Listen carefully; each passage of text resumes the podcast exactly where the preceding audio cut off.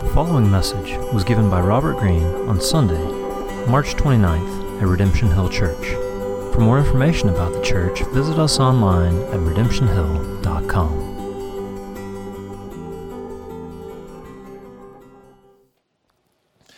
All right, good morning, church family. As you are getting settled, as we continue our worship this morning in God's Word, let me ask you a couple of questions. First is simply this if you were to take a guess, what action do you think is most commonly associated with Jesus in the Gospels? What action, and let me say this what action apart from speaking, what action apart from Jesus talking do you think is most associated with him in the Gospels? And as you're thinking about that, let me ask you this What emotion do you think is most associated with Jesus in the Gospels?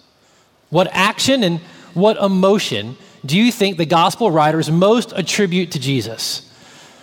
I'll give you a hint. They're both in the verses that Tim read for us this morning.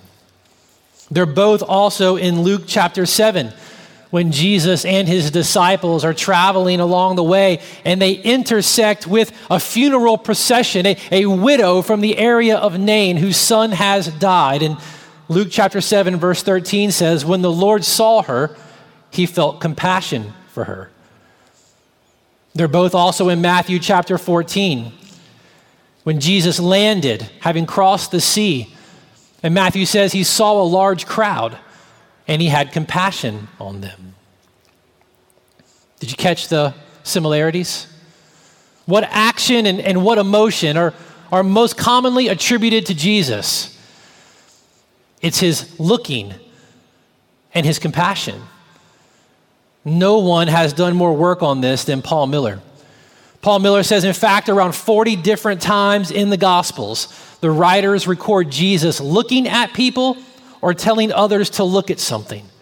And in no less than 10 of those 40 occasions, Jesus is looking is followed by Jesus' compassion.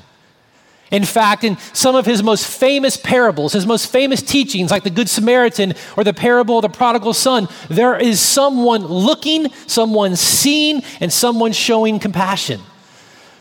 I don't know if you've ever realized it, friends, but the Gospels, the records of Jesus' life and ministry, they are full of people like you being seen and being loved by Jesus.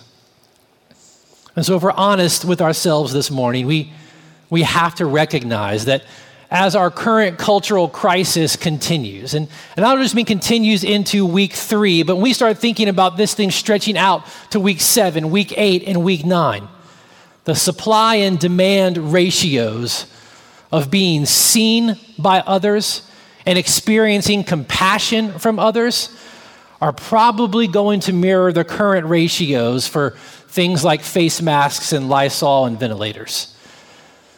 So, church family, th- this crisis that we are in right now as a culture, it actually presents us with an opportunity. An opportunity for you and I to see Jesus more clearly in the midst of our crisis. And as we see him more clearly in the midst of this, you and I are going to be able to better enjoy the grace and the compassion of God that comes from knowing that we've been seen by him. And as we live in that grace and compassion, you and I can take the opportunities that God gives to see other people the way that Jesus sees them and reflect to them the compassion that He has shown us. Over the next several weeks, compassion, as the world knows it, is going to be in short supply. But for those who are continuing to see and enjoy Jesus, the compassion that we know from Him, the grace we live in from Him, you and I can know that being able to see and show that compassion to others in the midst of this crisis is an ever renewable resource. We have a tremendous opportunity before us, and I, ho- I hope we see that this morning in God's Word. So let me pray for us as we get ready to jump in. Father, we ask this morning that you would simply just give us new eyes. We need new eyes to see people the way that you see people. Lord, this can only happen by a work of your Holy Spirit in our hearts. And so we ask this morning that you would do that very thing in Jesus' name for his glory and our joy. Amen. The verses that Tim read for us in Matthew chapter 9, they, they really serve as a bridge, a, a transition point to what's happening in the life and ministry of Jesus. And in fact, verse 35 sums it up pretty well. Verse 35 says, Jesus went throughout all the cities and villages, teaching in their synagogues and proclaiming the gospel of the kingdom and healing every disease and every affliction. And in chapters 8 and chapter 9, up to this point, that's exactly what Jesus is doing. He's traveling, he's preaching the gospel, he's healing the sick, his ministry is expanding. And then in chapter 10, if you just jump a couple verses to chapter 10, Jesus then sends his apostles, his disciples at this point out to do the very things that he's done to go into the towns and into the cities to continue to preach the good news of God's kingdom and with the authority that he gives them to heal those who are sick. It's a tremendous picture of, of Jesus even now sending out his church. But this transition from Jesus teaching and healing to Jesus also sending out his disciples, it swings on the verses that Tim read. And in these verses, Jesus is doing something. He's modeling something for his disciple. He's modeling something for us that's going to impact the fruitfulness of this ministry. Listen to what it says, verse 36. When Jesus saw the crowds, he had compassion for them because they were harassed and helpless, like sheep without a shepherd. And then he said to his disciples, The harvest is plentiful, but the laborers are few. Therefore, pray earnestly to the Lord to send out laborers into his harvest.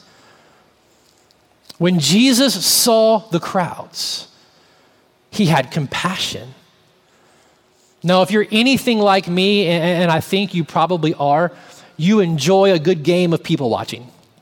Now, we can't do much of it these days in the age of isolation, but as soon as we can all get back out to Short Pump, out in the mall in the good weather, sit down on a bench and watch all the people around, as soon as we can get back to a good sporting event or music event in a crowd of people and begin to take in everyone we see, as soon as we can get back together on a Sunday morning like this and enjoy the, the spectacle of people you and I are going to begin to see people again, and we're going to go back to people watching. And when we do, let me ask you what, what is it that you see? If you're honest, you are usually looking at people through a set of filters that helps you determine in one way or another whether or not you'd like to hang out with that person. It might be based on the clothes that they're wearing. It might be based on the car you see them driving.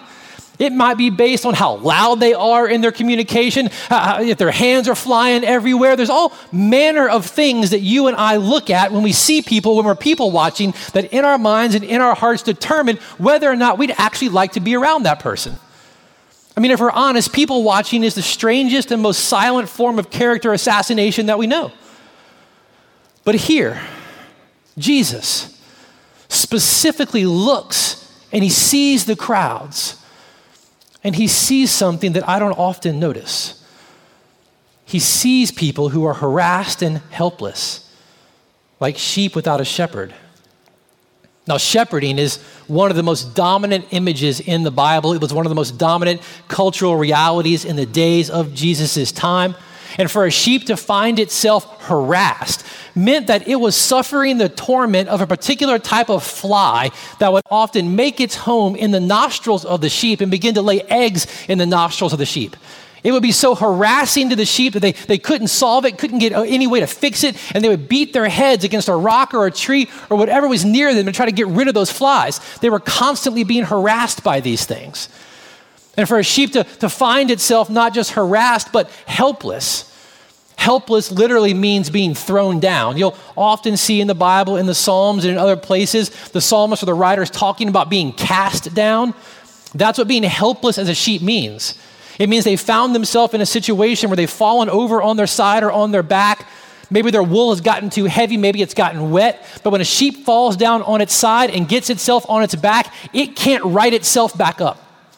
And if a sheep can't get back up to its feet, its circulation isn't able to function the way it's supposed to, and all manner of unhealthy gases build up in the sheep, and it's going to die. That's what it means, that's what happens.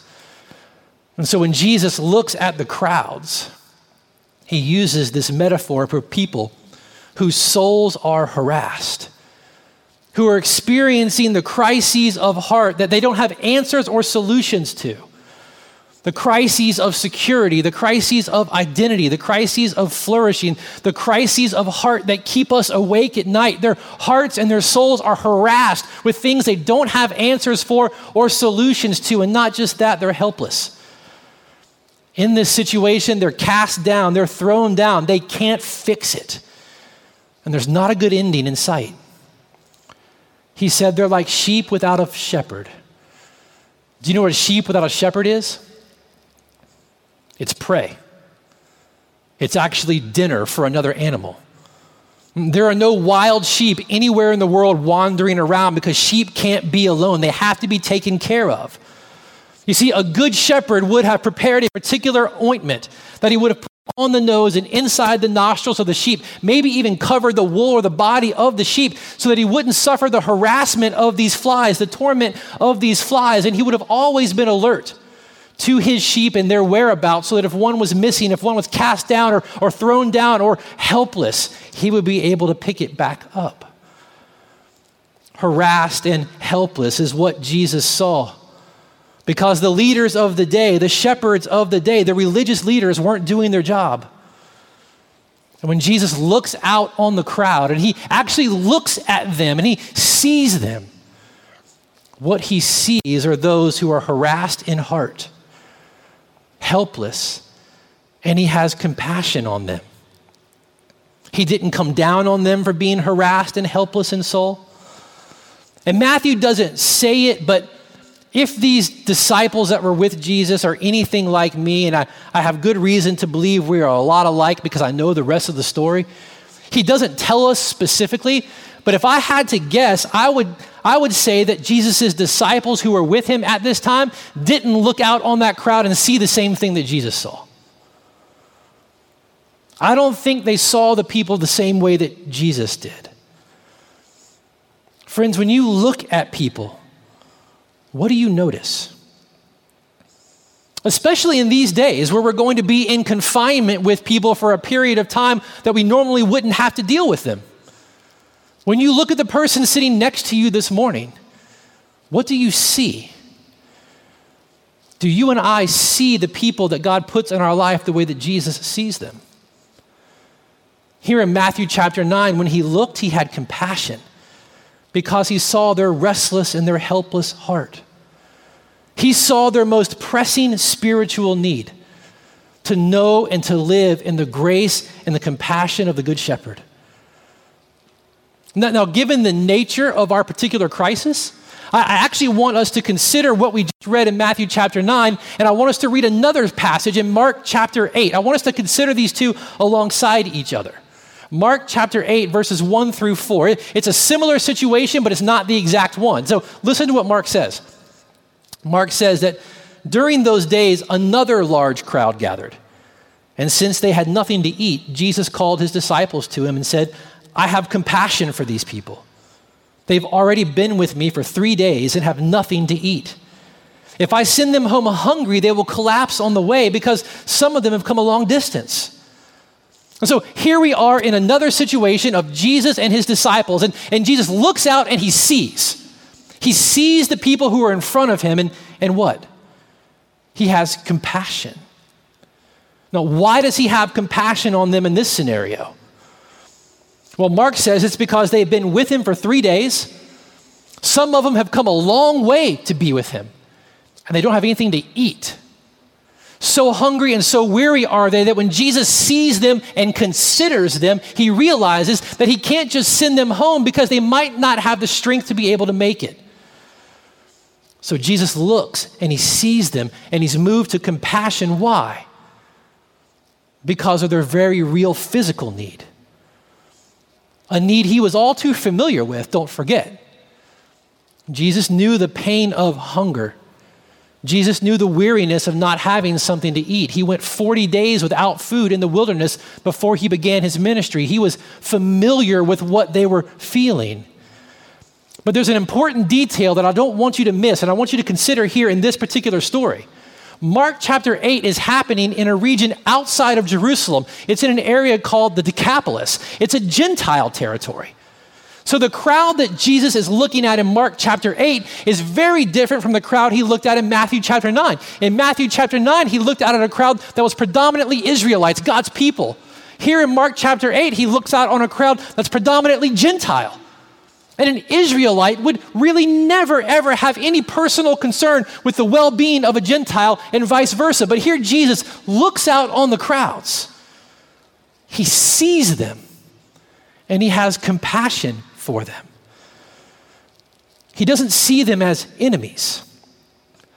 As one writer said, when Jesus looked, he realized that it's hard to see the needs of people that you think of as enemies.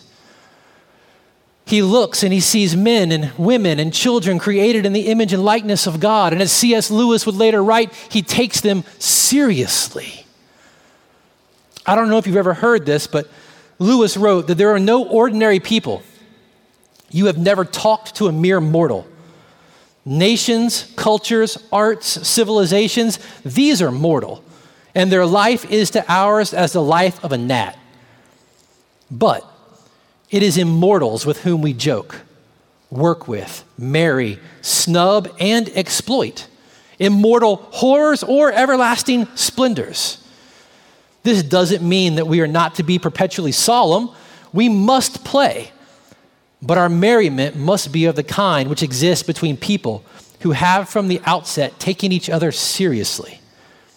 No flippancy, no superiority, no presumption and our charity must be real and costly love, with deep feeling for the sins in spite of which we love the sinner. No mere tolerance or indulgence, which is just a parody of love, as flippancy parodies merriment. Next to the Blessed Sacrament itself, your neighbor is the holiest object presented to your senses. Jesus looks out on the crowd and he takes them seriously. He sees them and he has compassion for them.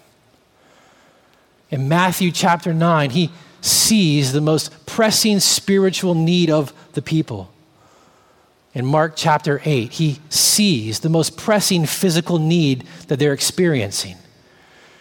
And what we begin to learn when we watch how Jesus sees and responds to people is that true compassion always looks and sees both the spiritual and the physical.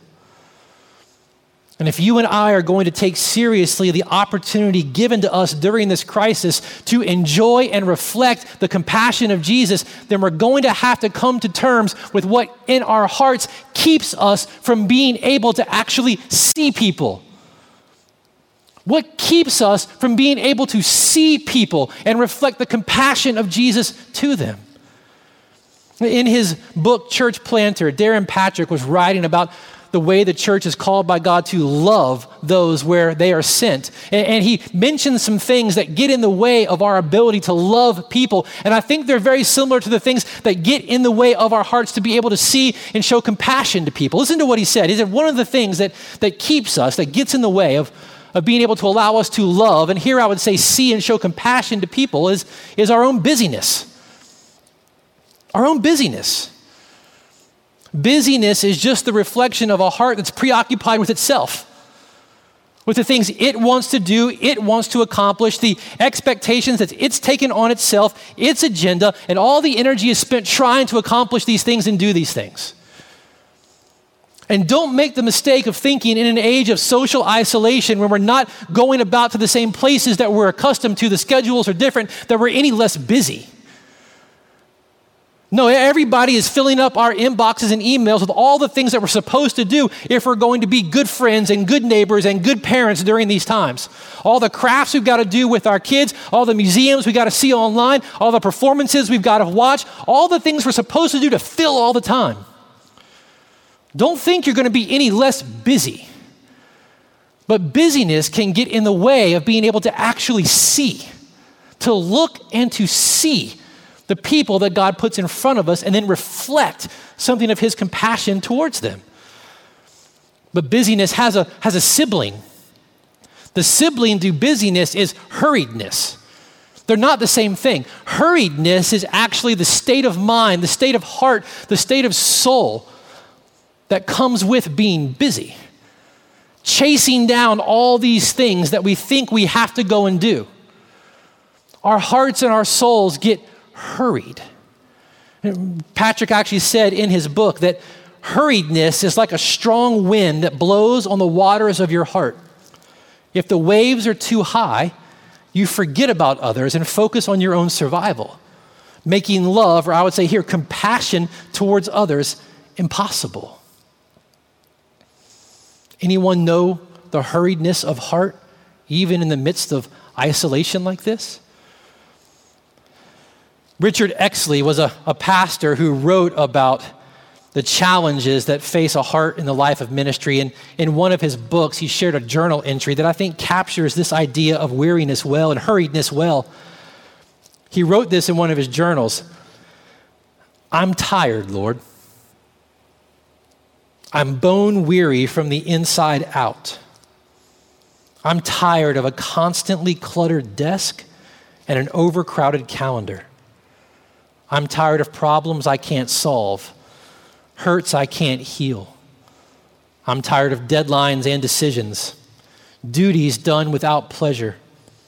I can't remember the last time I walked barefoot outside or took time to smell the air after the rain. I can't recall the last time I smelled coffee and just stopped to enjoy it. I want to feel. I want to laugh. I want to cry. I want to live life to the full, fullest. I want love and I want to be loved. Do you hear me? I want to love. I want to see people. I want to love. I want to reflect the compassion of Jesus. I want to enjoy knowing that I'm seen by Him and live in the grace of His compassion. But hurriedness, it gets in the way. But it's not just busyness and hurriedness that get in the way. Self righteousness often rears its ugly head. Seeing people and showing compassion to them is hard when we see some people as less than ourselves. And we see ourselves as less than sinners before a holy God. I mean, if there's anything that I have noticed that I'm most upset about in, in the last week or two in the conversations that are being had mostly online between churches and between people who fill their seats is the air of self righteous judgment that has come as people have had to respond to the changes of this crisis. I mean, there are churches who, by the grace of God, have made decisions years ago to, to move into this digital world in ways that other churches hadn't.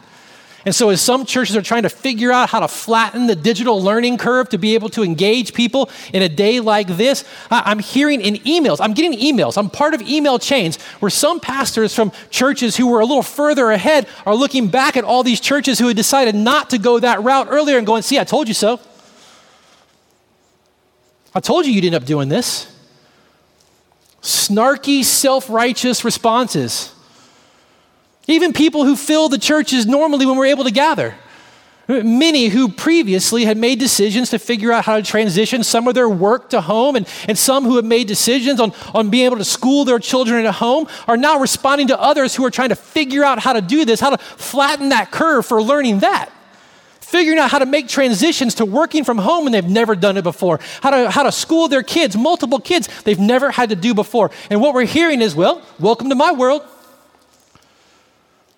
having forgotten what that was like when you made those transitions and realizing that you might have something to offer, we fail in our self righteousness to see each other. Maybe even remember what that was like in those moments for us and reflect something of the compassion of Christ to each other in those moments. Self righteousness will always get in the way of you and I being able to see people the way that Jesus does and reflect something of his compassion to them. But it's not just self righteousness, there's another. There's another one we hear a lot about these days, and that's self protection. self protection. Do you know that the word compassion literally means being with someone in their passion? And passion in that Latin sense would have meant pain too. It's being with someone in their passion, with someone in their pain. But when we burn up all of our energy trying to avoid other people's pain, trying to avoid other people's passion, self protection gets in the way and we're not able to see them and actually reflects something of Jesus' compassion to them. When we work so hard to avoid people's pain, avoid people's messes, we, we can't show them the kind of compassion that we have experienced from Jesus. We're so ingrained to fixate on ourselves. But the compassion of Jesus starts by looking and seeing other people considering them, taking them seriously, and then loving them as we love ourselves. I mean, isn't that what we want from each other? Yet these things get in the way, and we find it so hard to actually do. And everything around us tells us we just need to fix our eyes back on ourselves. We just need to love ourselves more. But the reality of it is, Jesus understood this. You and I don't need to figure out how to love ourselves anymore. We love ourselves plenty already. I mean, just think what if Jesus had treasured his self protection the way that you and I do? Where would that leave us? Scott Sauls is a pastor in Nashville, and, and he wrote in one of his books We are able to see the upside of messy only because Jesus went into the mess first in order to heal it. He left heaven for a womb, a stable, a wilderness, and a cross so that the world would be saved through him. We're able to love, or I would say, show compassion and pursue the healing of messy people, to see them and show them the compassion of Jesus, only because Jesus did it first. Befriending tax collectors, sinners, prostitutes and making them his friends and many of them his apostles. You see, friends, as you and I come face to face with Jesus in these texts, as we see Jesus here, we need to see first, in the way that Jesus sees and shows compassion to people, that God is showing us how he loves us. Before God is showing us anything that we have to do, these texts are showing us how God loves us, what He's done. Don't read this and don't hear this and think this is about what you and I now have to go and do. First, it's about what God has already done, how He has seen us and loved us. You see, the stories of Jesus looking and showing compassion to people is just a reflection of God the Father's interaction with his people throughout all of history. As one scholar said, when we watch Jesus, we're watching God love us. That's what Paul would later reflect in Romans 5 when he would say, God shows his love for us, and that while we were still sinners, Christ died for us. He looked and he saw you helpless and harassed, and he showed compassion. And his compassion didn't involve him overlooking your sin. His compassion didn't involve him sweeping your mess under the rug. No, his compassion involved him sending his only son who would take on human form, not protecting himself from the mess of our sin, but rather taking upon himself the punishment that we deserve for our sin, dying the death that we deserve to die for our sin. That is the compassion of God who looks and sees us Friends, it's only as you and I continue to see Jesus and, and live in the joy of, of being seen by Jesus in our own hearts, as our own hearts delight in the fact that we are seen and known and loved by Jesus, living in the depth of his grace and compassion. It's only then that you and I are going to be able to look, to see to take the people around us seriously and be able to reflect to them something of the compassion that God has shown us in Christ. And even when we consider that, God hasn't left us to our own resources to do it. God would enter humanity again even after Jesus went to sit at the right hand of the Father. This time, God would enter humanity by his Spirit indwelling in his people. The Holy Spirit of God brings the very person of Jesus into our lives. Jesus within us by his Spirit helps us to see and then love, helps us to see and to show the same kind of compassion to others that we've received from Him. Friends, enjoying the grace and compassion of God towards us in Jesus is what continually begins to renew and empower us to look and to show the same compassion to others. And here's the thing in the coming weeks, it's going to be needed. It's going to be needed. The people that you live with, they're going to need it. Your neighbors, they're going to need it. That's why in Matthew chapter 9, Jesus would say to his disciples in verse 37 The harvest is plentiful, the opportunity is present, but the laborers are few. Therefore, pray earnestly to the Lord of the harvest to send out laborers into his harvest. There's plenty of need. The helpless and the harassed in heart, the hungry and the weary in body, there's plenty of need. Jesus didn't say, Ask, ask me to show you more need. No, he said to pray and to ask God to help us to see like He sees in order to reflect His compassion to a harassed and helpless and hungry world. There's going to be no shortage of need all around us, but by His grace and through His Spirit, there need not be any shortage of compassion in His people. So pray. Pray earnestly, Jesus says that self righteousness and busyness and hurriedness and, and self protection won't get the last word in this crisis. Church family, there's no shortage of people in your life, in your neighborhood, who are ready to be seen and ready to be loved.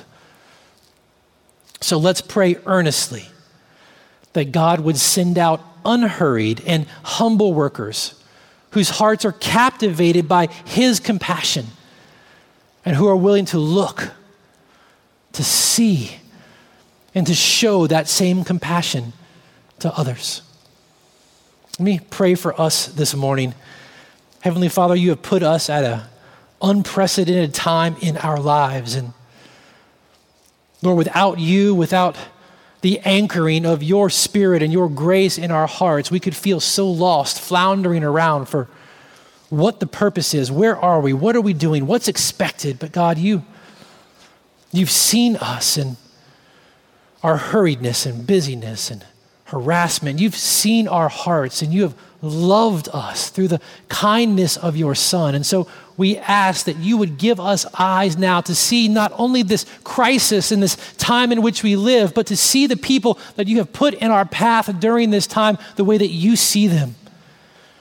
We need you to give us eyes to see the way that you see, that we might reflect something of your love and your compassion to those that are around us. It's an opportunity that you've given us, a harvest that you've laid before us. We don't want to waste it. Lord, give us what we need by your Spirit to enjoy the grace and compassion of being seen by you so that we can reflect something of that grace and compassion to a watching and hurried and harassed and helpless world. We ask that you would do this in Jesus' name. Amen. As you prepare this morning to wrap up your time in worship, let me let me give you this benediction for you to receive. Friends, may God be your exceeding joy. May Jesus continue to be your sure and steadfast hope. May the Holy Spirit continue to be your unfailing comforter in all that you do until Jesus returns. Amen. I love you, and we'll see you later this week. You've been listening to a message by Robert Greene given at Redemption Hill Church in Richmond, Virginia. For more information on the church and to hear other messages, please visit us online at redemptionhill.com.